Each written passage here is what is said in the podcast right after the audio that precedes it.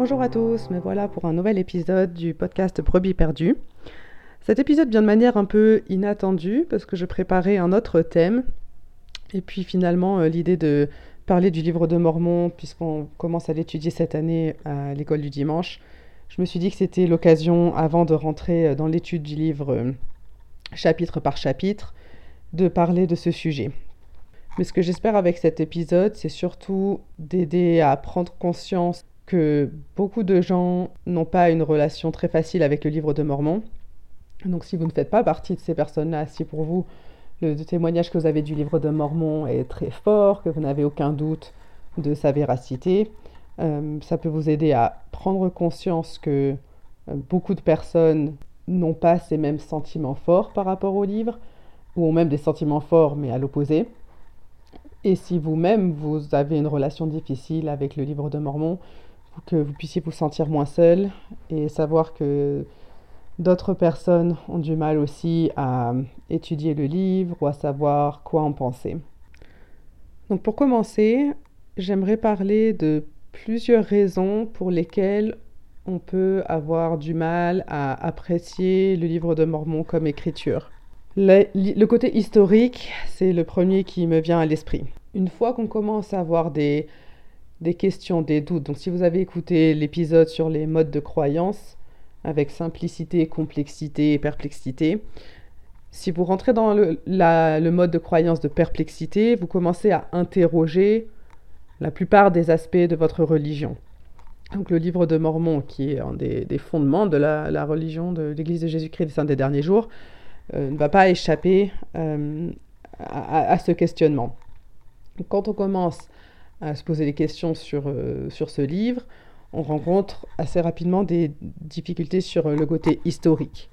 Avec quelques recherches sur Internet, on est face à des incongruences au niveau historique qui peuvent renforcer le sentiment inconfortable par rapport au livre de Mormon. je ne vais pas rentrer dans tous les détails de, ces incongruences, mais voilà, sachez, euh, si c'est quelque chose avec lequel vous n'avez pas de difficulté, que, que beaucoup de personnes peuvent, peuvent rencontrer avec des recherches très rapides sur Internet.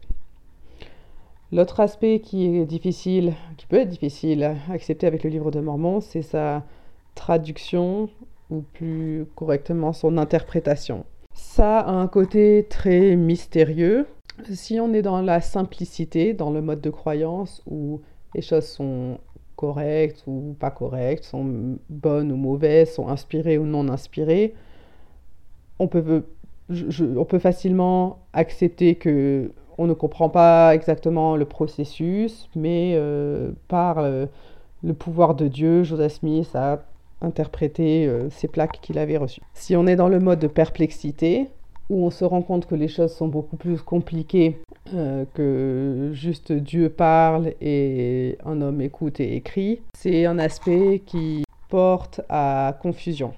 Comment ces plaques anciennes ont effectivement été interprétées pour avoir en la fin, en très peu de temps, un texte en anglais.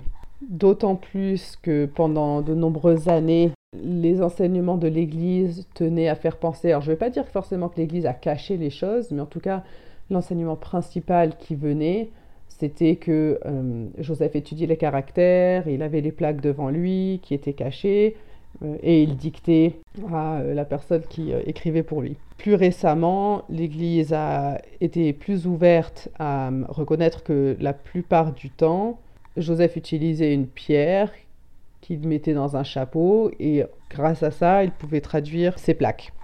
Donc ça reste, voilà, ça reste quelque chose de très mystérieux qui peut être difficile à, accepter et qui peut remettre en question le côté véritable, ou en tout cas qui peut secouer le témoignage. Ça, je ne sais pas si c'est très général, mais en tout cas pour moi, le fait que les plaques ne sont plus accessibles, Joseph dit que l'ange Moroni a récupéré les plaques, le fait que les plaques ne soient plus euh, disponibles, accessibles ou visibles, renforce ce côté mystérieux. Et ça m'interroge pourquoi autant de mystères autour de, ce texte. Si la traduction, l'interprétation était vraiment inspirée, pourquoi ne pas maintenir euh, les plaques sur Terre et avec les connaissances euh, qui viennent avec ce sujet de, culture, de langue ancienne, euh, une traduction pourrait être vérifiées ou même rendues plus exactes, etc. Donc le fait que les plaques ne soient plus disponibles, encore une fois, je ne dis pas que ce n'est pas vrai, je ne suis pas moi-même déterminée sur ce que j'en pense, mais ça rend le sujet plus compliqué. L'autre aspect qui est peut-être le plus déterminant pour moi dans ma relation compliquée avec le livre de Mormon, c'est la personne de Joseph Smith euh, lui-même. Une fois que j'ai étudié de plus près la vie de Joseph Smith et notamment par rapport à la polygamie, et je prépare un podcast sur le sujet donc je ne vais pas m'étaler, ça a rendu mon approche avec euh, Joseph Smith beaucoup moins idéaliste. Pendant des années, je le voyais comme quelqu'un de quasiment parfait la, personne sur la terre la plus proche de Dieu à part euh, Jésus lui-même. Donc une fois que j'ai pu reconnaître que Joseph Smith n'était pas un homme parfait, mais pas juste qu'il n'était pas un homme parfait, que ses faiblesses avaient eu un impact sur beaucoup de gens, sur l'Église elle-même, ça a remis en question aussi mon témoignage du livre de Mormon. Parce que s'il a pu être euh, séduit plus tard dans sa vie, est-ce que c'est possible que dans la période du livre de Mormon, de, retrouver les plaques d'or et de traduire, etc., est-ce que c'est possible qu'à ce moment-là même, il y avait une motivation autre que d'être complètement transparent? Donc je ne sais pas au jour d'aujourd'hui ce que je pense du livre de Mormon. Parce que d'un côté, je vois l'influence positive qu'il a pu avoir dans ma vie, où j'ai eu des, un témoignage très fort, où j'ai été édifiée par ce livre, et dans un autre côté, euh, tous les points que je viens d'évoquer me font mettre mal à l'aise. Le dernier point que je veux évoquer sur pourquoi on peut avoir une relation compliquée avec le livre de Mormon, c'est un, euh, livre qui euh, en anglais s'appelait View of the Hebrews du temps de Joseph Smith qui avait été publié par un homme qui s'appelle Ethan Smith qui n'est pas de la famille de Joseph Smith et qui a des similarités avec le livre de Mormon. Alors ce que je dis, ça vient pas de, de site internet euh, anti-mormon. L'Église évoque euh, la, présence de ce livre. J'en mettrai le lien euh, dans les notes. Mais l'Église parle de ce livre de Ethan Smith et l'Église dit qu'il n'y a pas suffisamment de, preuves ou d'indications que Joseph aurait eu accès à ce livre de Ethan Smith pour écrire le livre de Mormon. En tout cas, c'est une autre théorie qui circule beaucoup parmi les gens qui se posent des questions sur euh, l'historicité du livre de Mormon. Et quand je dis historicité, c'est pas forcément les incongruences entre ce que dit le livre et ce que les scientifiques ou les historiens peuvent prouver, mais ne serait-ce même que l'existence euh, des plaques elles-mêmes. Donc voilà, j'ai fait un peu le point euh, assez brièvement sur pourquoi on peut avoir une relation compliquée avec le livre de Mormon pourquoi on peut en arriver après avoir une vie plongée dans ce livre. Pour ma, pour ma part, c'était un livre très inspirant. Jamais j'aurais pensé arriver à un moment où je ne suis plus à l'aise avec ce livre. Mais c'est arrivé et je me rends compte aujourd'hui que je ne suis pas la seule.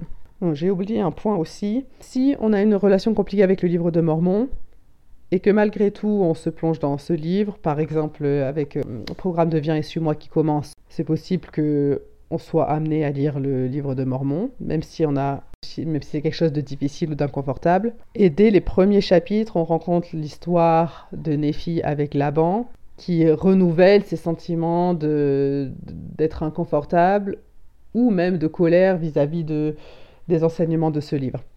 Donc si on a un témoignage ferme, si on est dans la simplicité, dans le mode de croyance simplicité, on va dire Dieu a commandé de tuer Laban.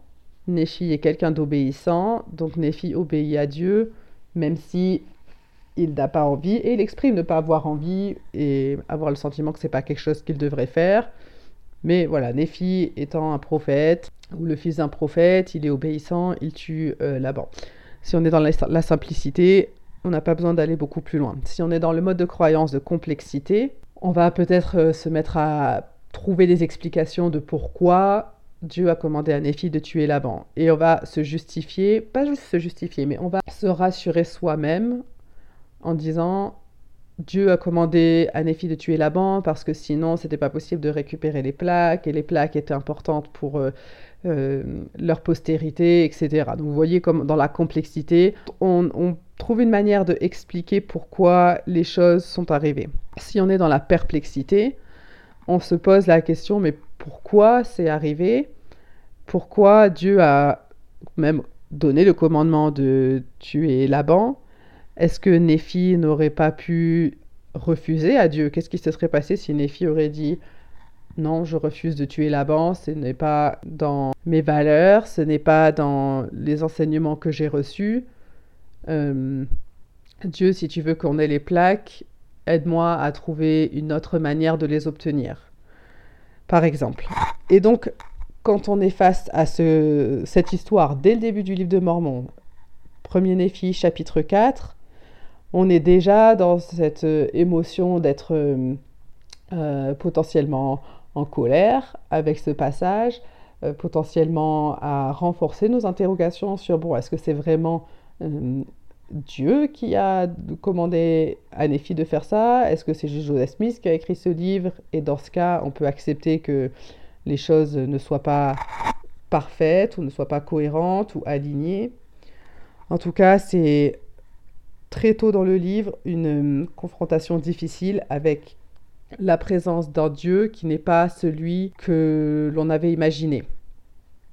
D'autant plus que dans le même chapitre, un peu plus loin, Néphi menace aussi de tuer Zoram euh, et lui laisse le choix entre les suivre dans le désert ou menacer de, mettre fin à sa vie. Voilà, très tôt dans le livre de Mormon, on est confronté à une histoire qui secoue, qui réveille ses doutes et qui rendent encore plus difficile d'aller de l'avant.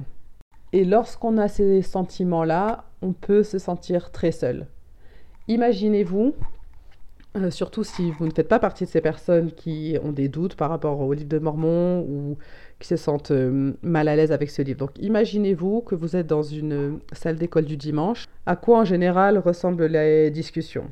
Les discussions vont parler d'à quel point ce livre est merveilleux, on parlait à quel point euh, Joseph euh, euh, a été tellement inspiré d'écrire ce livre, à quel point Néphi est quelqu'un de admirable par son obéissance et sa droiture.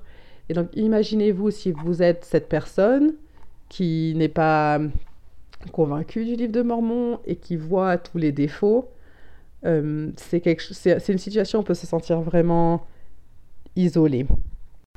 Donc maintenant, j'aimerais offrir quelques conseils pour les personnes qui ont un témoignage fort du livre de Mormon, pour les personnes qui sont dans la simplicité ou dans la complexité et qui n'ont aucun doute que le livre de Mormon vient de Dieu et que ses enseignements sont inspirés.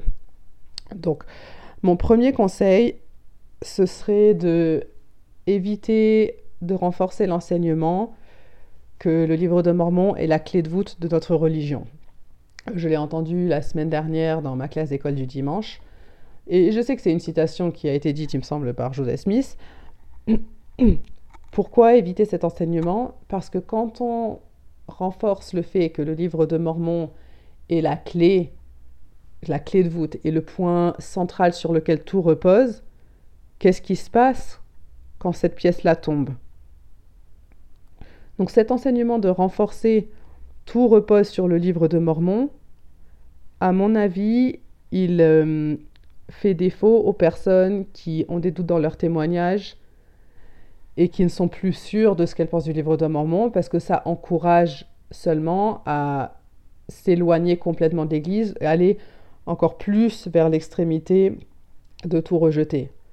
Parce que lorsqu'on continue de enseigner tout repose sur ce livre, si ce livre tombe, on est invité à tout laisser tomber avec. Donc ma première invitation, c'est d'éviter cet enseignement, que le livre de Mormon est la clé de voûte de notre Église.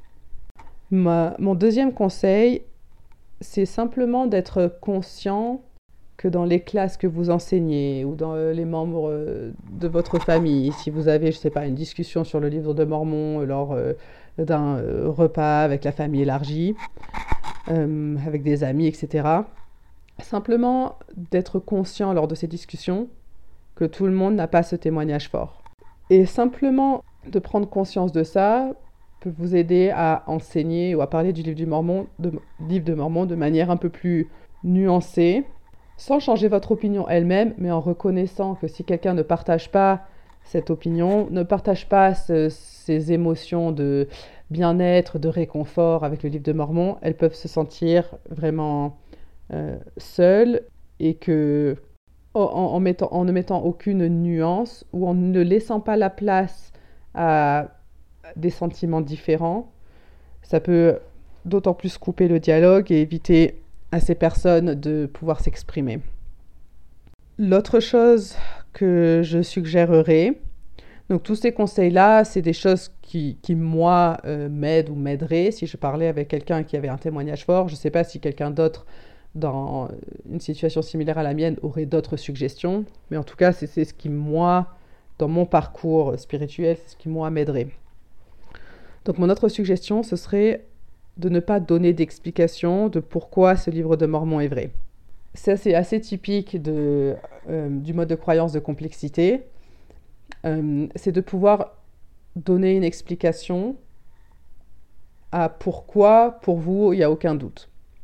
Par exemple, euh, Joseph Smith a écrit ce livre, pardon, Joseph Smith a transcrit ou a interprété ce livre en trois mois pour quelqu'un qui n'était pas allé à l'école euh, c'est impossible, donc ce livre vient forcément de, Dieu.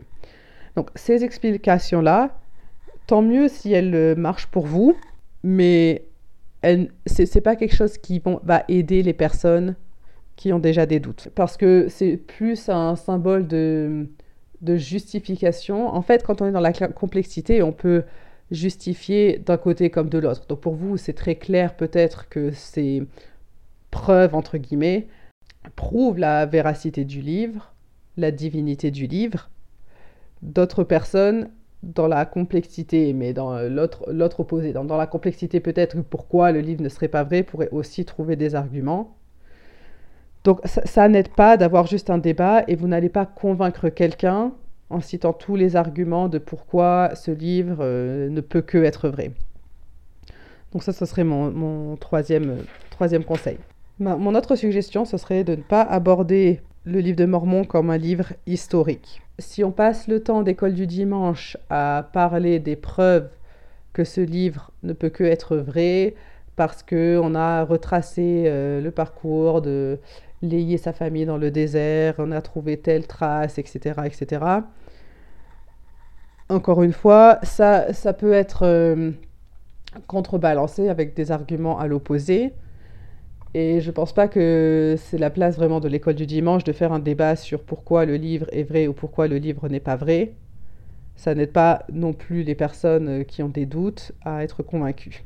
Mon autre point, c'est surtout si vous êtes dans un rôle d'instructeur, mais aussi si vous avez une discussion chez vous avec les membres de de votre famille, c'est d'encourager les questions et encourager les questionnements. Et ça, c'est difficile parce que on ne sait pas où peuvent mener les questionnements.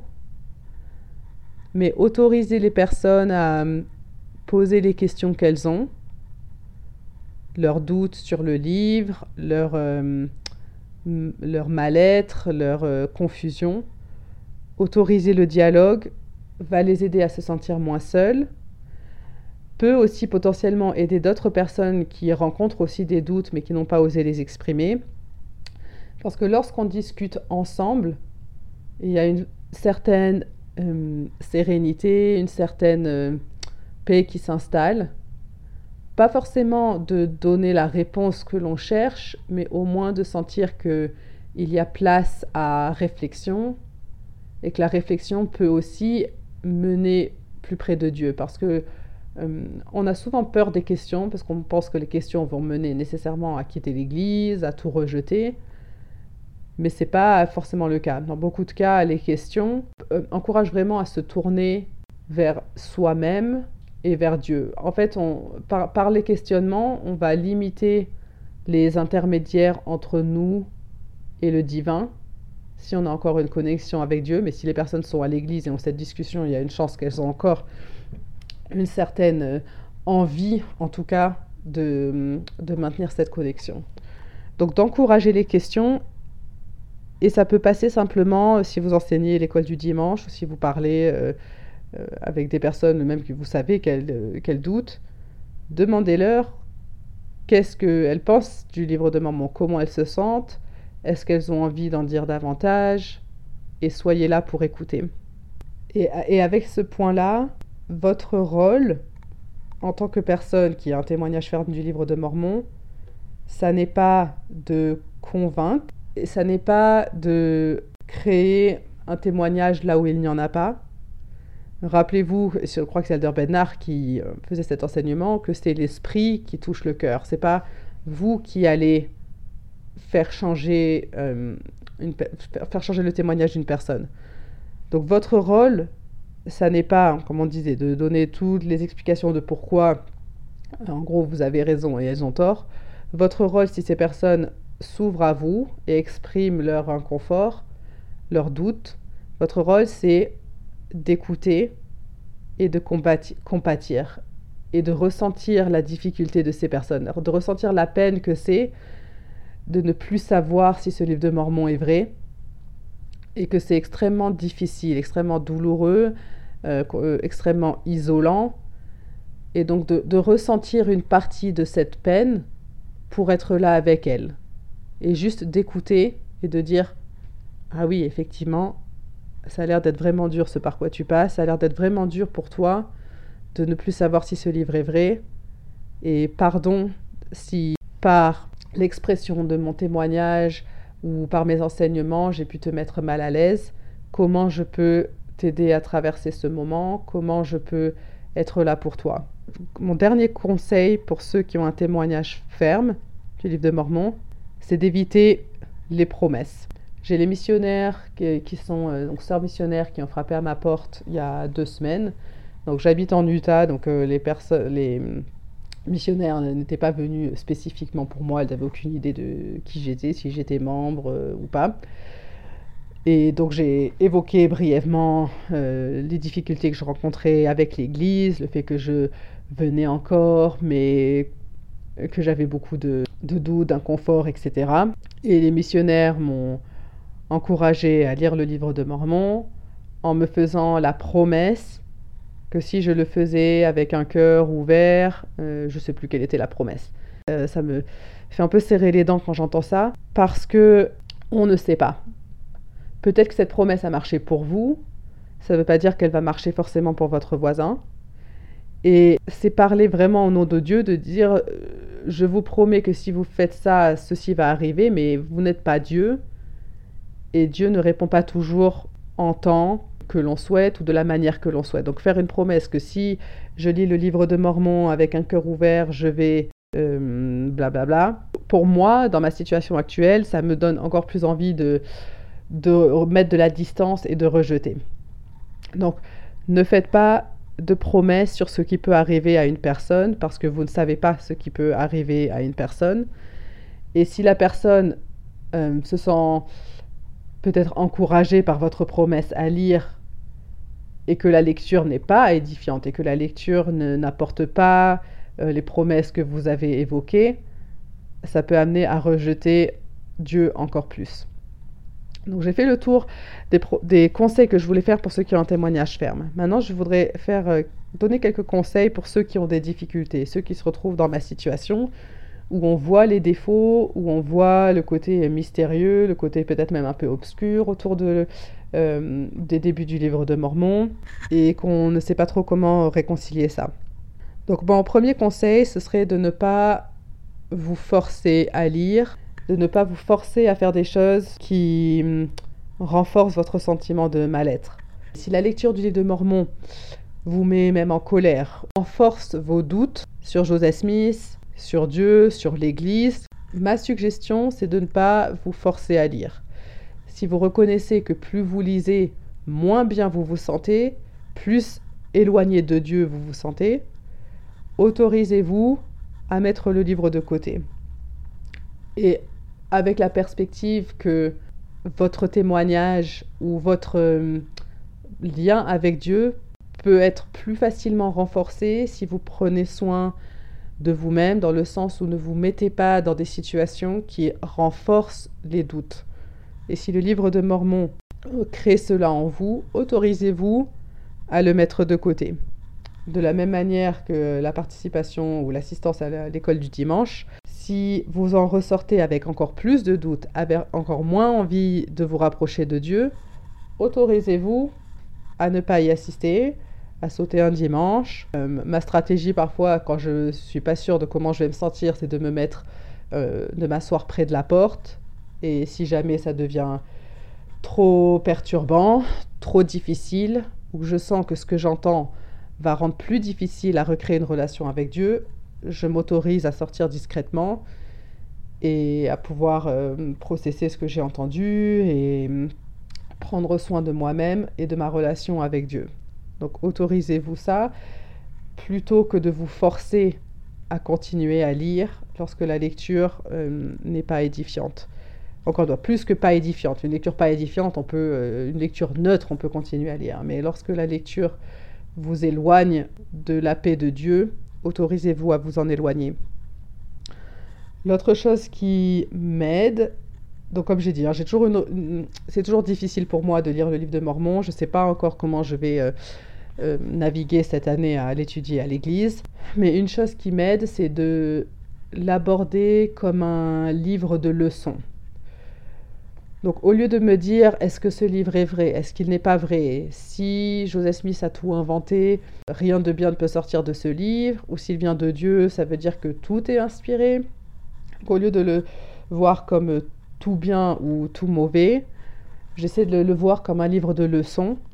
Par exemple, de dire ok, Nephi a rencontré cette situation avec Laban, qu'est-ce que j'en pense? Est-ce que je pense qu'il a fait le bon choix? Est-ce qu'il y avait un bon choix à faire? Est-ce qu'il aurait pu faire le choix de ne pas tuer Laban et toujours avoir les faveurs de Dieu? Donc, avoir une approche qui soit plus... Et finalement, une approche qu'on peut avoir avec n'importe quel livre, un livre euh, d'histoire, même on peut lire Harry Potter et se demander qu'est-ce que je peux retirer de cette, euh, de cette histoire, euh, en quoi cette personne-là est inspirante ou pas inspirante. Et il y a un livre, si vous savez lire en anglais, que je, que je recommande. C'est un, commentaire euh, de deux auteurs euh, qui ont fait un commentaire du livre de Mormon qui s'appelle The Book of Mormon for the Least of These. Et, et ce livre m'aide bien à étudier le livre de Mormon avec une perspective d'apprentissage. Voilà. Qu'est-ce que je peux apprendre de ça? Que ce soit vrai ou que ce soit un mythe, ça n'empêche pas qu'il peut y avoir des leçons à apprendre. Donc c'est quelque chose qui, moi, m'aide à aborder ces discussions d'école du dimanche, euh, etc., avec un peu moins de frustration. Mon autre suggestion, ce serait de trouver quelqu'un qui vous comprend, avec qui vous pouvez parler de vos doutes ou euh, de vos questions, du fait que cette lecture est difficile pour vous, d'avoir quelqu'un à qui parler qui comprend ce que vous ressentez. Alors si vous parlez avec quelqu'un qui euh, est complètement anti-moron, anti-église, ça va peut-être pas vous aider dans votre relation avec Dieu. Si votre objectif, si votre espoir, c'est de maintenir une relation avec Dieu et peut-être même avec l'Église, peut-être pas de discuter avec quelqu'un qui va vous donner tous les arguments, prouver que ce livre euh, est faux et que l'Église est euh, une secte, etc. Ça va peut-être pas vous aider, mais parler avec quelqu'un qui peut vous écouter sans forcément apporter des réponses non plus, mais qui comprend ce par quoi vous passez et qui comprend la difficulté. Parce que lorsqu'on se sent seul, c'est d'autant plus facile de finir par rejeter ou même juste de ignorer les questions qu'on a, mais ignorer n'êtes pas non plus à réconcilier un peu et à s'approcher de l'harmonie quand on fait référence au mode de croyance. Mais trouvez des personnes, et si vous ne savez pas vers qui vous tournez, envoyez-moi un message. C'est aussi pour ça que, que je suis là et que je parle publiquement.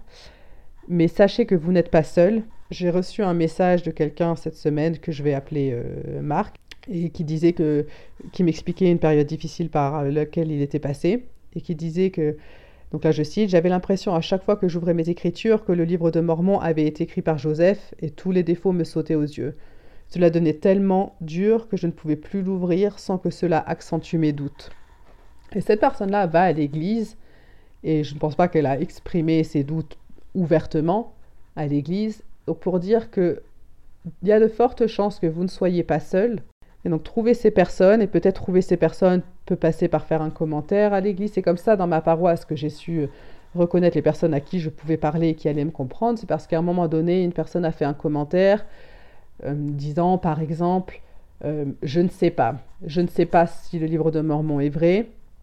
J'ai envie de croire, mais j'ai ces doutes et je ne sais pas quoi faire, des choses comme ça. Et donc ça m'a permis de reconnaître, oh, moi aussi, je ne sais pas. Et donc d'aller vers ces personnes et de me sentir moins seule. Et en général, ces personnes-là, si elles sont toujours à l'église, c'est qu'elles aussi, elles ont envie de retrouver, de s'approcher de l'harmonie. Et donc elles vont, il y a moins de chances qu'elles vont vous mener à plus de doutes, mais elles vont plutôt vous guider vers plus de, de sérénité, de paix intérieure, qui sont les fruits de Dieu. Voilà, c'est un peu tout ce que je voulais partager pour ce podcast. Le, mot de la fin, ce serait soyez conscient où que vous soyez que les sentiments vis-à-vis du livre de Mormon divergent et elles ne divergent pas uniquement entre ceux qui vont à l'église, adorent le livre de Mormon et ceux qui ont quitté l'église le détestent. Dans l'église, il y a des, des approches, des opinions, des sentiments différents. Soyez conscience de ça et soyez conscience euh, de la difficulté que ça peut être d'avoir perdu son témoignage du livre de Mormon. Ayez compassion et si vous passez par là, ayez de la grâce envers vous-même.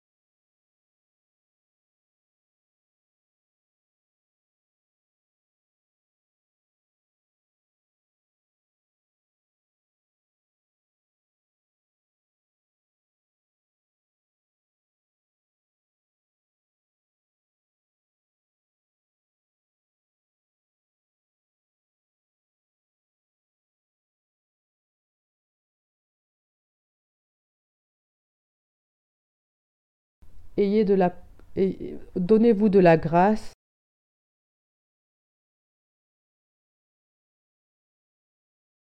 Et reconnaissez que ce n'est pas quelque chose de facile. Donnez-vous le temps. Donnez-vous de la flexibilité. Et n'hésitez pas à me contacter si vous avez envie, besoin d'en parler. Ce sera avec grand plaisir. Bon courage à tous pour cette année à étudier le livre de Mormon et merci d'avoir écouté.